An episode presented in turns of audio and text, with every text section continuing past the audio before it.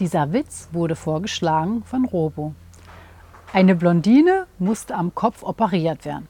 Nachdem der Chirurg die Schädeldecke geöffnet hat, fand er nichts außer einem Draht, der von der anderen Seite des Schädels zu anderen reichte.